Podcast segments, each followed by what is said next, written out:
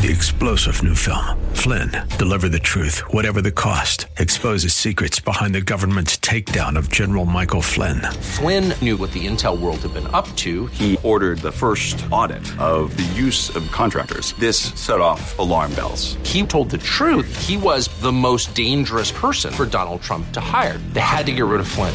Flynn, deliver the truth, whatever the cost. Available now. Watch it today. Go to salemnow.com. Salemnow.com. This is the Pro America Report on The Answer San Diego. Welcome, welcome, welcome. Ed Martin here on the Pro America Report. Uh, you know, we're heading, uh, it's Holy Week. A lot, a lot of people are either traveling for work, excuse me, for fun and family, or they're winding down their work, which means to say not much is getting done at work, uh, or whatever. So welcome to the Pro America Report. We're not winding it down. We're not mailing it in. We are here Although on Friday uh, we'll, we'll, play a replay of uh, some of our, our best of uh, because we'll be uh, traveling. But anyway, but today we're not, and so here we are, and it's uh, time to talk. We're going to talk with John Schlafly in a few moments. We'll get an update on his most uh, his most recent. Is that the right word? His uh yeah, most recent. I guess that's right. Uh, column that runs over townhall.com. John Schlafly, the Schlafly Report, and also we'll talk today with um, Cynthia Hughes of the Patriot Freedom Project. She is the aunt of a prisoner a J6 prisoner, Tim Hale. She's also the founder of the uh, Patriot Freedom Project and an extraordinary um, uh, leader at the center of a lot that's going on. So we'll talk with those two. All right, but what you need to know today, I, it's a little lighter. It's a little lighter, but let me make a couple of comments on things. You know, we have wa- I have watched uh, as uh, there has been a, a lots of coverage, and again, let me point out during a, a, week like this before Easter, when 98% of the me- uh, media and, uh, and politicians and people working in policy are on vacation or mailing it in, you know, not paying much attention, the stories, the coverage is lazy. Uh, I told you earlier in the week, you go to Politico and look and you say to yourself, huh, about half those stories could have been written two weeks ago. They were. They were. I mean, in other words, and, and names you haven't seen before are writing stories because they've got uh, the the B or, or C team in because the A team's on vacation. That's okay, but you can feel it. It kind of winds down, and, and there's not much to talk about. So ha- happily for the media and big tech and everybody else, you had Trump to kick around. So there was lots of coverage of him earlier in the week. But also, you have to find these fake stories to cover. And one of the fake stories was the final four of the women's basketball, NCAA Division One women's basketball Final Four championship game. So the Final Four was Virginia Tech versus LSU. LSU won, and then Iowa versus South Carolina, and Iowa won. Now South Carolina, I think they were undefeated the whole year. They had beaten everybody, and they'd beaten everybody handily. So Iowa beating South Carolina was kind of a big deal. And the star in that Iowa game was this uh, shooting uh, guard, I guess. She's pretty tall, but she's a shooting guard, just a scorer. Uh, is it Caitlin Clark? Something like that. And towards the end of the game, in the excitement of that, I think she made some gestures, kind of taunting gestures. And uh, so nobody said much about it. And then comes to the final game. And the final game is LSU versus Iowa. And LSU upsets Iowa. And LSU wins the national championship. Now, LSU's coach is a coach who was at Baylor and won a couple of championships. And she's kind of a in your face, flamboyant, kind of a little bit annoying lady, but she's a winner. Winner Mulkey is her name. Interesting footnote. Her son, uh, for a while, was in the uh, St. Louis Cardinals uh, baseball organization. He was a great, he is a great athlete, athlete and a and a pretty good baseball player. And I don't think he's in the pros, but he might be sometime. Anyway, so uh, when LSU wins, their star player Reese, Alice Reese, Allison Reese, I forget her first name. Um, taunts the Iowa player, just like the Iowa, similar to what the Iowa player did to South Carolina. And now the stories start. And everybody's got a story. It's covered. It's covered recklessly, like the media. And and and they're now doing interviews. They got podcasts with this woman Reese, this player who won the national championship. Is a great player, by the way. Great, I guess. I mean, I didn't watch the game, but I mean, I'm told she's one of the dominant players. And the Iowa uh, young woman is a really good player, great shooter. So, but this becomes a major story, and it becomes about race it becomes about sexism, becomes about all this kind of stuff. And here's what you need to know. There's a point in this silliness where we're really not doing a, a, a good job of honoring youth, which is to say, young people say stupid stuff. Young people do stupid stuff. Young people who have played uh, sports at the highest levels, and you know the NCAA championship game in basketball, women or men's, those are the best players in land in the in, the country. They, they tend to be hyper competitive, hyper successful, all sorts of hyper, whatever words you want to use. And so the idea that this young woman, Reese, or the other woman would do something dumb, say something stupid, is you know what young people do. It shouldn't be a major story by the middle of the week, we have the LSU player Reese talking about, oh, so this is what happened. Jill Biden actually said, well, we should invite both teams to the White House because Iowa sure played hard. And the LSU team was like, what? We just won. Why would we share the limelight? And this Reese player who was getting uh, criticized, and she happens to be black. I don't know if it matters, except that was a race. There was a race part. If you criticized her for being um, uh, over the top, you were called racist. You weren't just called uh, someone who was being a little bit uptight. You were called racist. I don't, I don't care. On a basketball court, I don't care. I, you know, I, am sorry, but I told you a couple days ago, I grew up in Jersey City, New Jersey. I played basketball in Jersey City, New Jersey. We played in gyms that when you went into the gym, you weren't sure, you know, wh- where, who was in charge. It looked like the players were in charge of security. I mean, you know, there were some rough places. And by the way, not just black, white, uh, you know, uh, uh, Hispanic, uh, everything. It was just a, it was a rough and tumble. And that was basketball. People talked smack all the time. So I don't care. But Joe Biden does his invitation. And now this poor kid from LSU is being quoted and, and is now complaining about Joe Biden inviting her and, uh, and that may, maybe she'll go see Barack Obama and Michelle Obama, sort of implying that since she's black, that's the place to go. It all made me think how terrible it is that we put our kids at the center of so many things that they just shouldn't be. They just shouldn't be, right? They shouldn't be. They're kids we have to do some things to protect our children. Uh, we have to have some uh, ethics and understanding. There's, we shouldn't care what the kid says. Now, it brings me to another point. There has been this rush to make our children adults faster.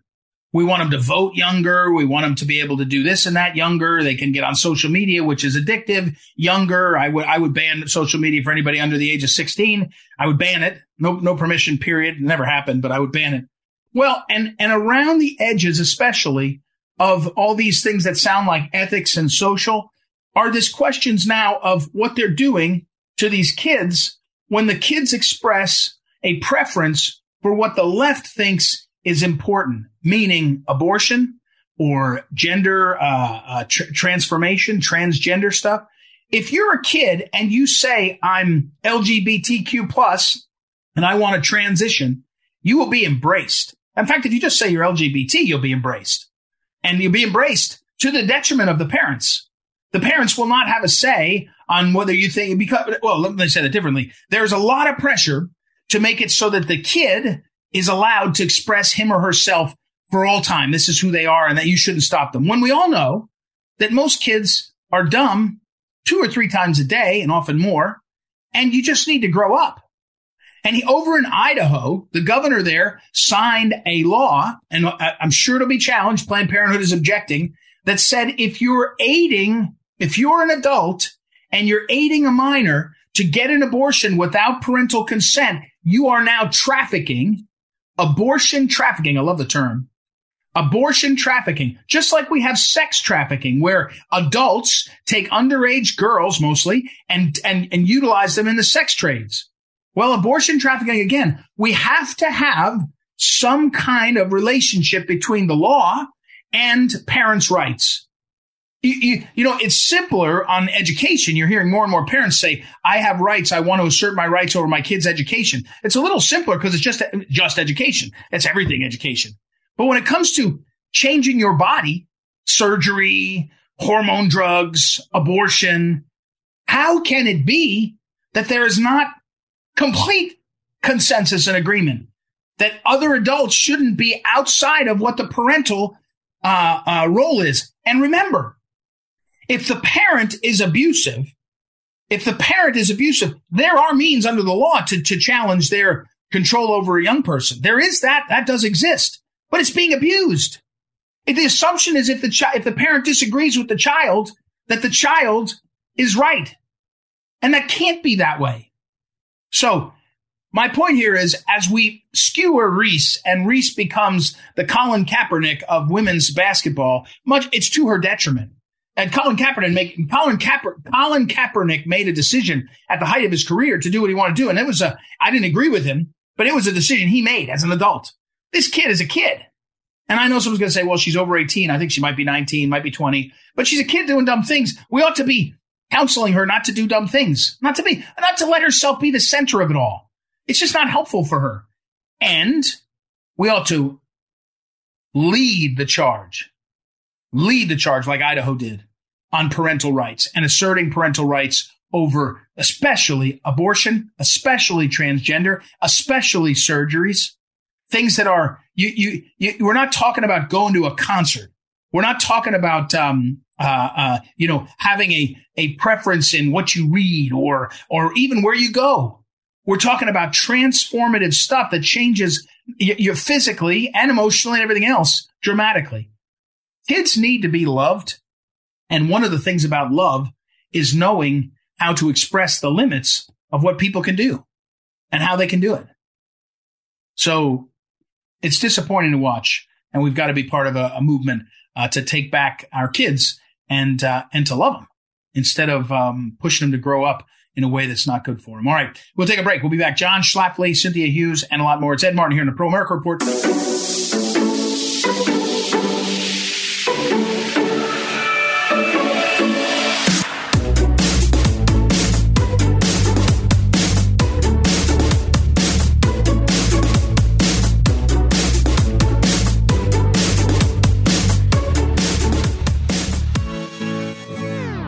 Welcome back. Ed Martin here on the Pro America Report. Time to catch up with John Schlafly. John Schlafly with his brother Andy does the weekly column, the Schlafly Report, which is available at townhall.com. Posts uh, Tuesday late afternoon, early evening, Tuesdays at townhall.com. Also available archived at phyllisschlafly.com phyllisschlafly.com. John Schlafly, welcome back. Before we get to the column, uh, which is about the uh, Trump uh, indictment, I want to ask you, we were going back and forth about RFK Jr. running for president, and we had this exchange.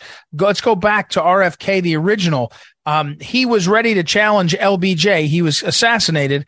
You started to point out and, and walk me through the history of it. It was wow. Eugene McCarthy, I guess it was the real, um, real, uh, problem for LBJ. But what was the timeline yeah. there? Do you remember? Well, clean, clean Gene or Eugene McCarthy right. softened up LBJ and unexpectedly got a lot of votes in the first, I guess it was the New Hampshire primary, uh, and proved that Johnson was vulnerable. And so then Johnson, uh, you know, made a televised uh, announcement that he would not run for reelection. And I think that's when Robert F. Kennedy Sr. got into the race. So I guess he we can't. I guess we can, Kennedy we, was campaigning hard, and he was, of course, had many more resources than Gene McCarthy. And then it came down to the California primary in June, which Kennedy won, and then he was assassinated that evening.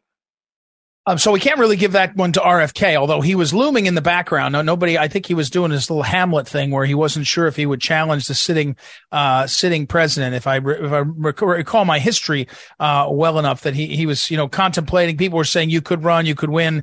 Eugene McCarthy got in and said, you know, I'll, I'll show you how this is done. So there you have it. But now fast forward, I had forgotten this.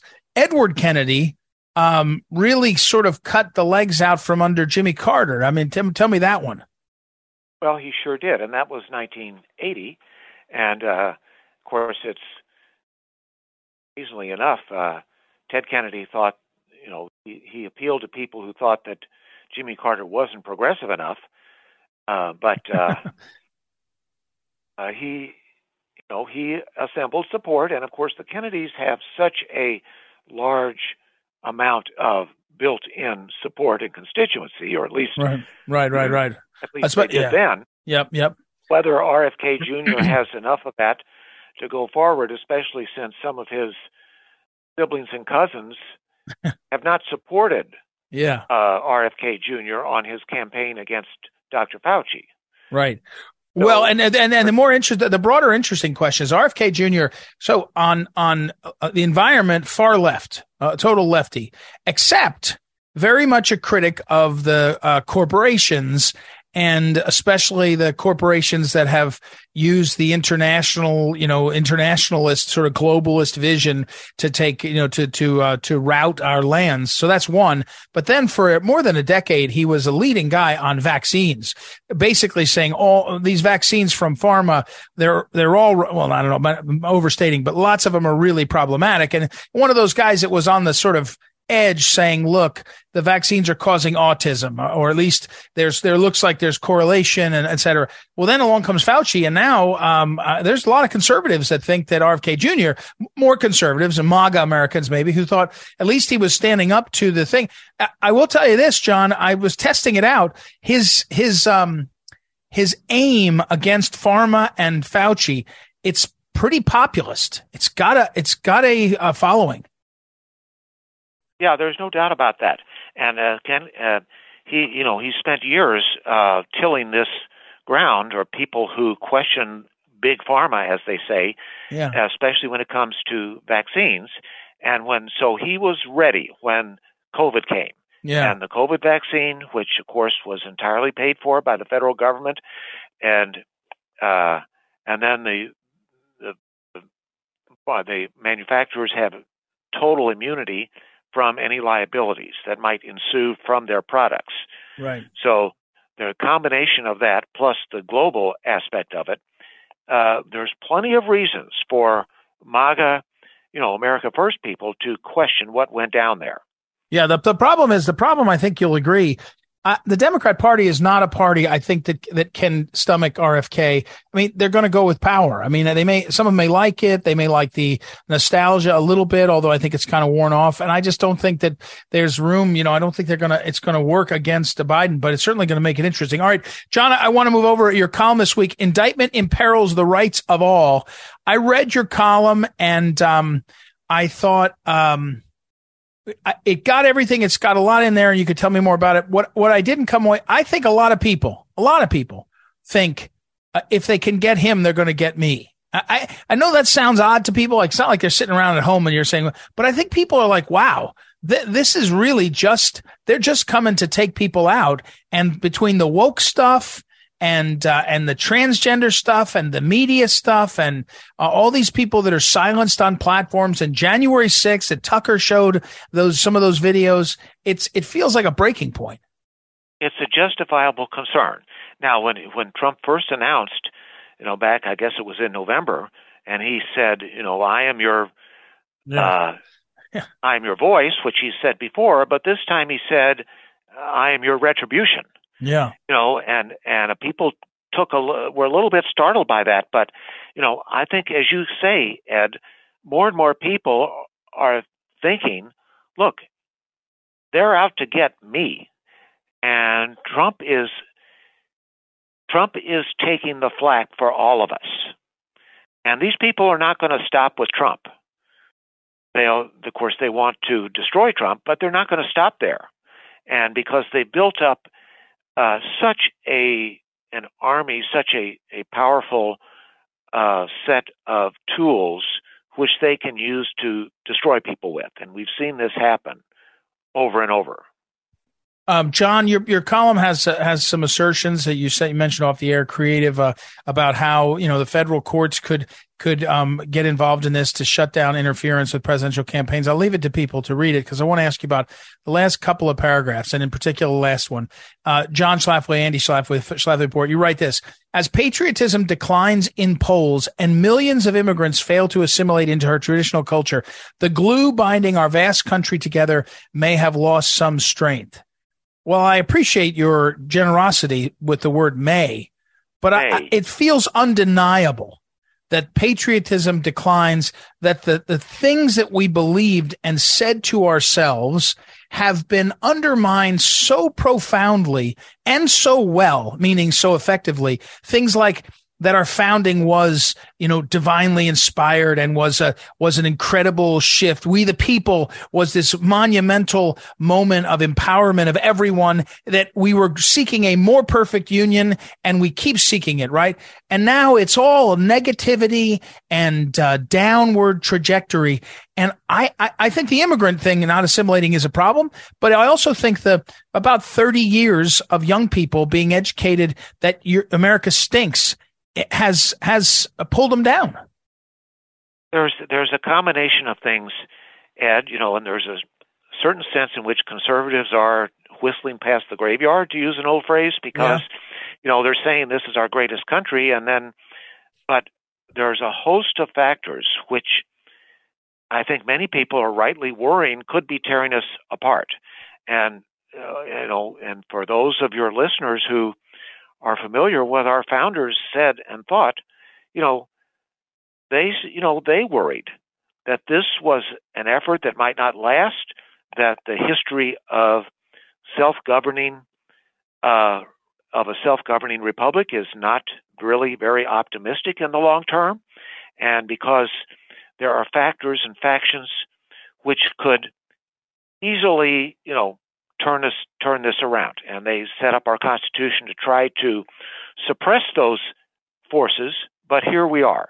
And I think that you know, we've got a short time. We always have a short time to uh, save our country, but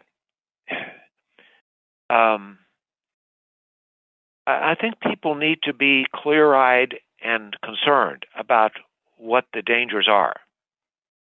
Um, John, the, here's so here's my other question. You know, late Phyllis Schlafly, your mother, she used to, to love to do these uh, books and columns and things, and she'd always say, "Here's the problem. Here's the problem. Here's the problem. What do we do about it?" I mean, as to this point, this last point about this patriotism and the glue that holds us together, I mean, how do you do that? It, it, I mean, you know, give me some. Uh, I'm not saying it's a plan for it, but in the face of the media's business model is negativity, and many of the aspects of the left they're designed to just destroy. They're destructive. That's the point. They, they actually, and I'm not saying all of the Democrats are saying I'll destroy the family, but there's segments of the communist movement and the, and the far left movement that that's their goal is to destroy institutions and it's working. I, I don't know how, you know, I feel like sometimes like the Roman Republic, you're just, you're at a point where it's, it's, it's gone to where it's gone and you can't bring it back. Well, frankly, I think all those factors have converged upon one man, Donald J. Trump, because if the if other people if they succeed in destroying him, you know, all bets are off, frankly. Mm. And even people who were not, you know, part of the MAGA movement, I think they need to recognize that and to uh, to basically save Trump uh, is a prerequisite to saving our country. That's how I see it. Yeah. All right, John, I got to run. I'm out of time. John Schlafly, thank you as always. The column is over at phyllisschlafly.com. You're going to want to check it out there. And um, uh, I'm on a break here. We'll be right back. Ed Martin here on the Pro America Report.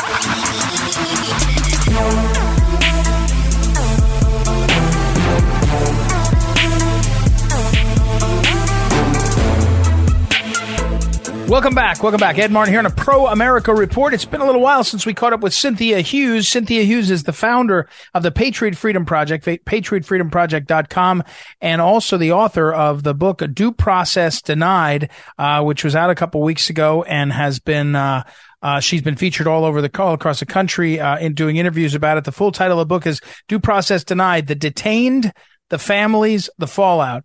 Uh, Cynthia Hughes, Bombardier Books, uh, division of Post Hill Press. Uh, very cool. So, welcome back, Cynthia. How are you? Hi, Ed. Thank you for having me back. Well, first of all, um, holiday coming, and um, you know your loved one. Uh, you know your you call him your uh, son. Uh, he's your nephew, whatever you do. Your loved one, Tim, is in jail still. Um, how do these holidays go? I mean, it, for you, I'm sure it tears you up. But how do these prisoners? Uh, how does it? How, how do they? I don't know, frankly, how do they survive it? Um, every week we have uh, support calls with uh, several of the family members, and we had one last night. And uh, you know, listening to some of the women talk, I, you know, I'm just I'm in awe of them. They're they're so strong and profound, and you know, they just keep pressing forward and keeping it, you know, together for their children, for their husband. Um, and I think, you know, you just, you know, we're built that way. I think, you know, we're built to survive. You know, we're built to carry our cross, aren't we, Ed? Yeah, yeah. Yeah, it is, but it's um it's amazing the holidays as they come and go. All right. Give me an update on the book first of all. I mean, I know you like to say you're not an author, you're just someone who had to write down what was happening, but you know, you know, you know, published a book now. How's the how's the reception been? How have you either enjoyed it or settled into talking about it? What's your what's the due process denied is the name of the book. What how is it going? The, the name of the book is Due Process Denied, The Detained, the Families, the Fallout. Um, it's, it's going well. Um, you know, I've, I've done several interviews about it and I've had a lot of people ask me about it. You know, we're getting some good reviews on Amazon. Um, and, uh, you know, I think when people read it, especially when they read, you know, the chapter on Matt Perna or the chapter on Tim, um, or the, even the chapter, you know, on the families, you know, it's very insightful because many people in this country, they don't know you know, what's going on that, you know, you, you're the media coverage of January 6th is so heavy duty in such a negative way that, mm-hmm. you know, people that really want to go beyond just what they're being fed by a very biased media, um, you know, they're, they're, you know, they're outraged when they hear, you know, the stories. I was at an event very recently and, um, the organizer of the event had a January 6th, uh, defendant who just completed his sentence. Um, he's running for office in West Virginia. His name is Derek Evans. And, um, you know, he's got four children. And when you hear him tell his story, um, how he was arrested, you know, his pregnant wife had just left the house and, you know, he was home with his three children. It's almost as if the government planned for the wife to be away and, you know, for, you know, his children to have to witness, you know, their father be arrested. I, there's so much fallout from here, and and that's why I I put that in the title of the book. And I think when people learn those things, um, you know, they're very upset about it. Mm-hmm. That's what I've come across. You know, um, we talked a few weeks ago. Tucker Carlson had played some of the videos. There's more attention on some of the trials uh, that are going on right now. There's been revelations that have come out about um, informants who were working for the FBI and other agencies, and and not two of them, but uh, more than 40 that we know of.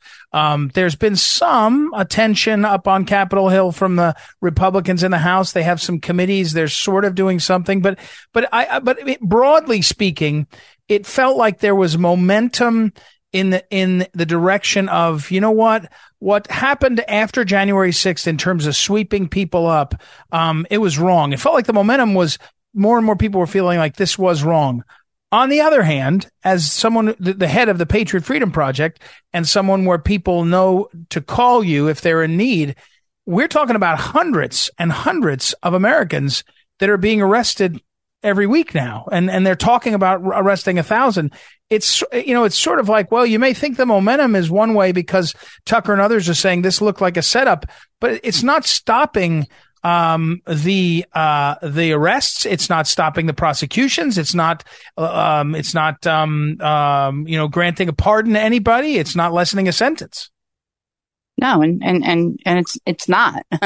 I mean we will not see an end in sight to anything involving, uh, you know, January 6th defendants, supporters of Donald Trump, supporters of the MAGA movement, whatever, until the next president presidential election.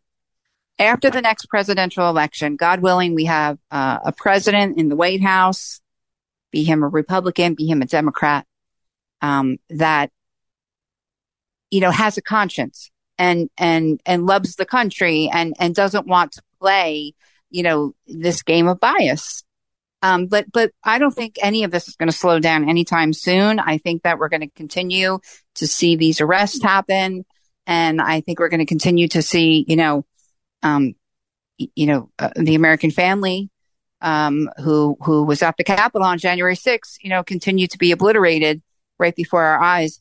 I mean, look what happened this week you know, with, with, uh, President Trump.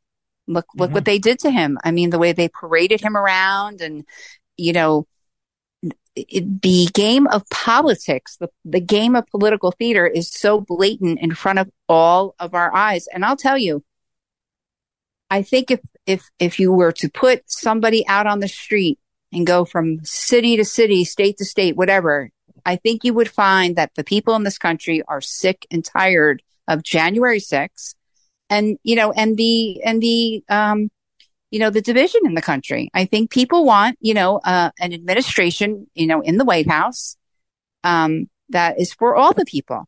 And clearly um, this administration isn't. Cynthia Hughes is our guest. Uh, she's the author of Due Process Denied and also the head of the Patriot Freedom Project. Patriot Freedom Project, patriotfreedomproject.com, right? I always back myself up into, is it dot, dot org, dot org or it's dot com? com. Yes, dot com. it is. Patriotfreedomproject.com. Lots of people support that. $10, $20. The other day, someone sent $9,000. I mean, whatever you can do to help, I can assure you, Cynthia gets it to the families and there's lots of need. Um, I, I want to pause and ask you one thing because you went through this because you decided to help your loved one and take a role somewhat prominently um, of the organization like Trump. I mean, in the sense that they do things to make your family stressed and it doesn't matter that it's a lie. They lied about your nephew. You know, they, they, they lied about Trump. It just, it works, right? Your family gets stressed out it's a heavy cost. I, mean, one of the things that m- normal people don't, I mean, I'm being, it's a compliment. Normal people don't do this and stay in the fray because it's too expensive.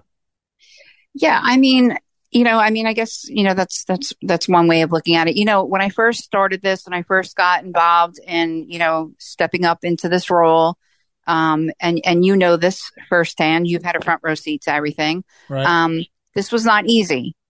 Um, you know, I've been attacked so badly in the media because of January 6th defendants who are, who, who think that this is a game. Mm-hmm. You know, January 6th defendants who think that these donations that this foundation receives or any fundraiser is receiving, this is not a lottery ticket, Ed. These right. funds are not a lottery ticket. This isn't a tit for tat type of thing.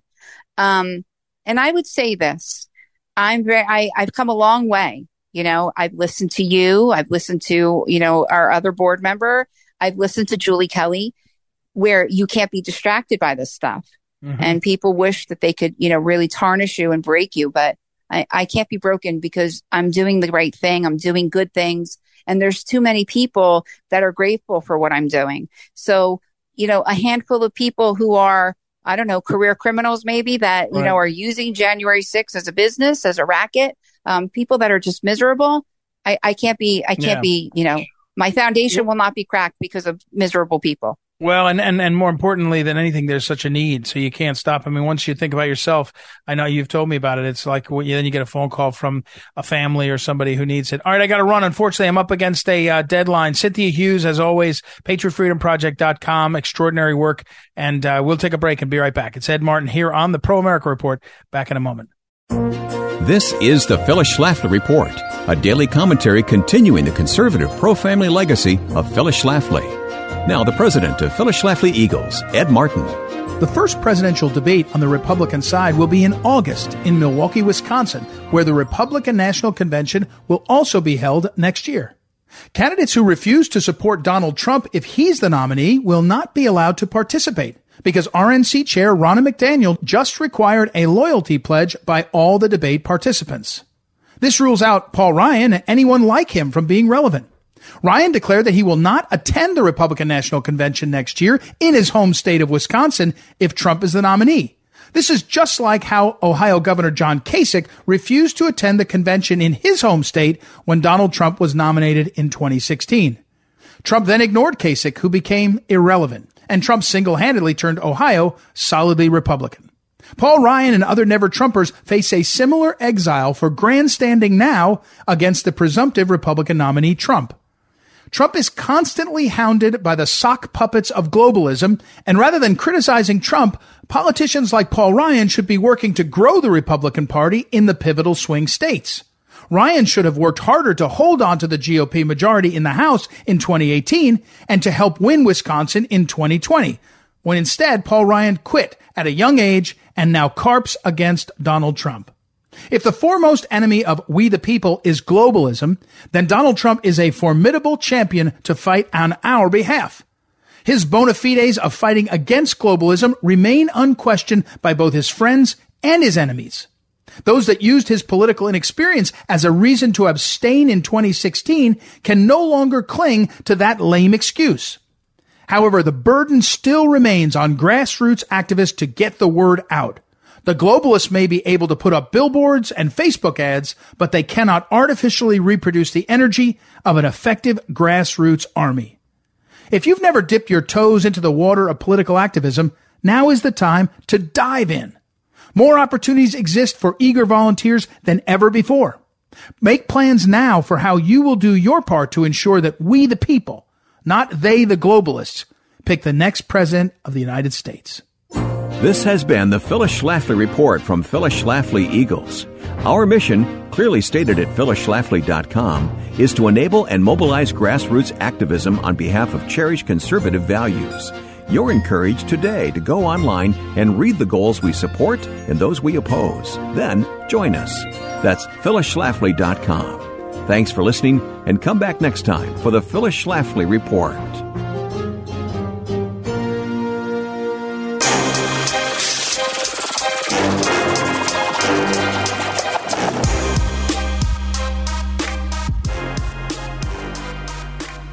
Welcome back. Welcome back. Ed Martin here on the Pro America Report. Hey, let's finish up uh, um, with a uh, prayer for Easter. You may know the Pro America Report. We have a my, one of the things I do, and uh, we call it the uh, Prayer for America. Is every every Friday, 10 a.m. Central Time, we do a prayer for America. It's a prayer call. You're always welcome to join. If you uh, if you email me or uh, text me, email ed at phyllisschlafly.com, uh, text me 314-256-1776. Everyone's welcome, men and women of goodwill. But we pray then. And it's Christian prayer. I mean, there, there's people that are of other uh, denominations and faiths and different things that we, I prayed with in the past. But this is a, a, a prayer for America. It's a Christian prayer. It's, it's, and we have prayer participants who will lead us in some scripture and some reflections, but it's always 30 minutes. And this, this week, obviously, and this weekend, um, Easter Sunday is you know, the, the most important uh, celebration of what I believe in my heart uh, and what I believe with all my being is the truth. And that is that Christ is our Savior. Uh, he saved you. He saved me.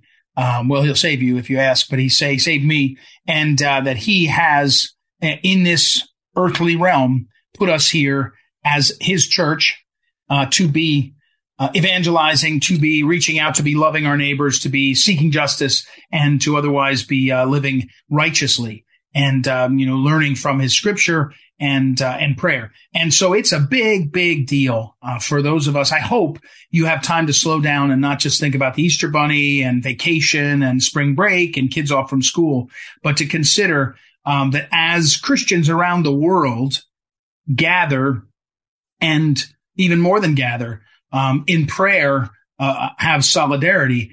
And I'll tell you a quick story. One of the most important in my life was I was um, I was in Indonesia after college. I graduated college. I was 22 uh, years old, and I went to Indonesia for a year. And I got there in August, and I came home in about July. So it was a little bit less than a year.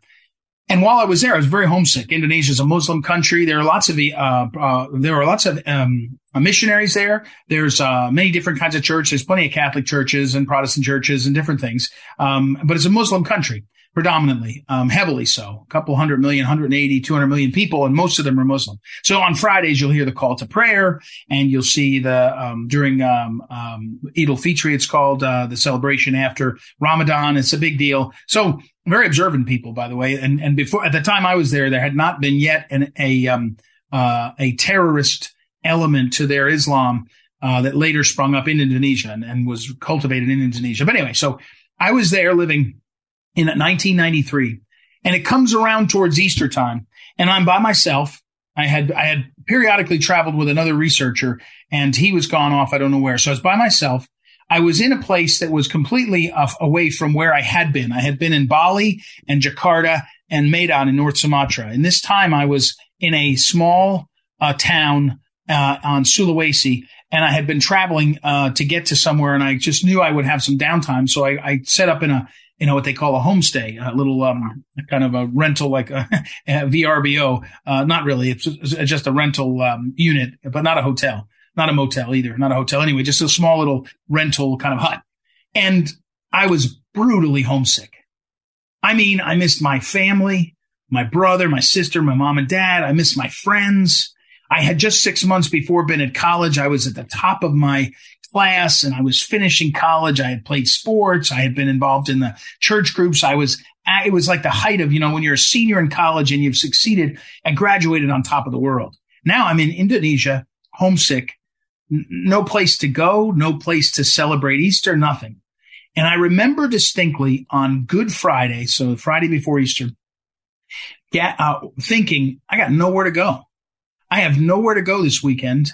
And I don't to this, to this day, I don't know what I did on Easter Sunday that year. I don't, I did certainly didn't have friends or family to have a meal with or anything, but I remember spending most of that day, that Friday, reading my Bible. I had taken with me a study Bible and spending most of the day reading and praying and thinking about what was going on. Now you could say, Hey, what a self-indulgent, spoiled American kid. Yeah, all that.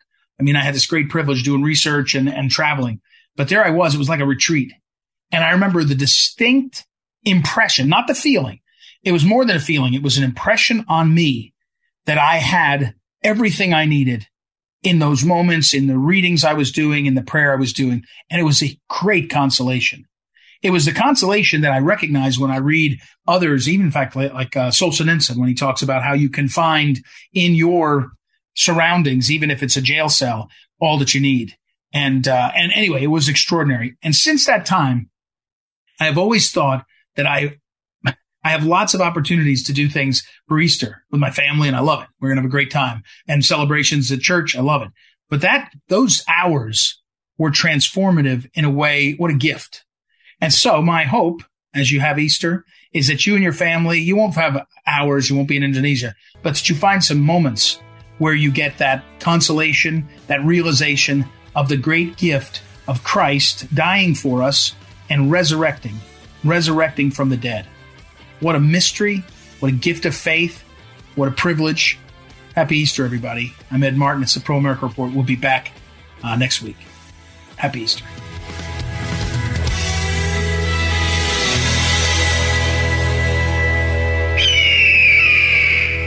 This is the Pro America Report on The Answer San Diego.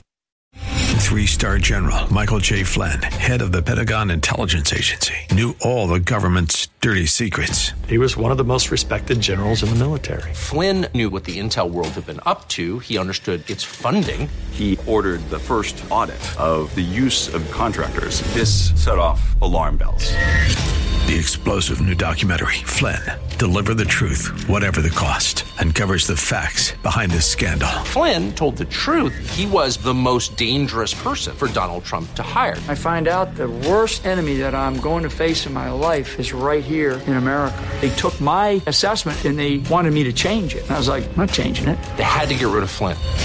With in depth interviews, archival footage, and never before seen personal records of the man behind the headlines. I just felt like I was drowning. Flynn, deliver the truth, whatever the cost. Available now. Watch it today. Go to salemnow.com. Salemnow.com.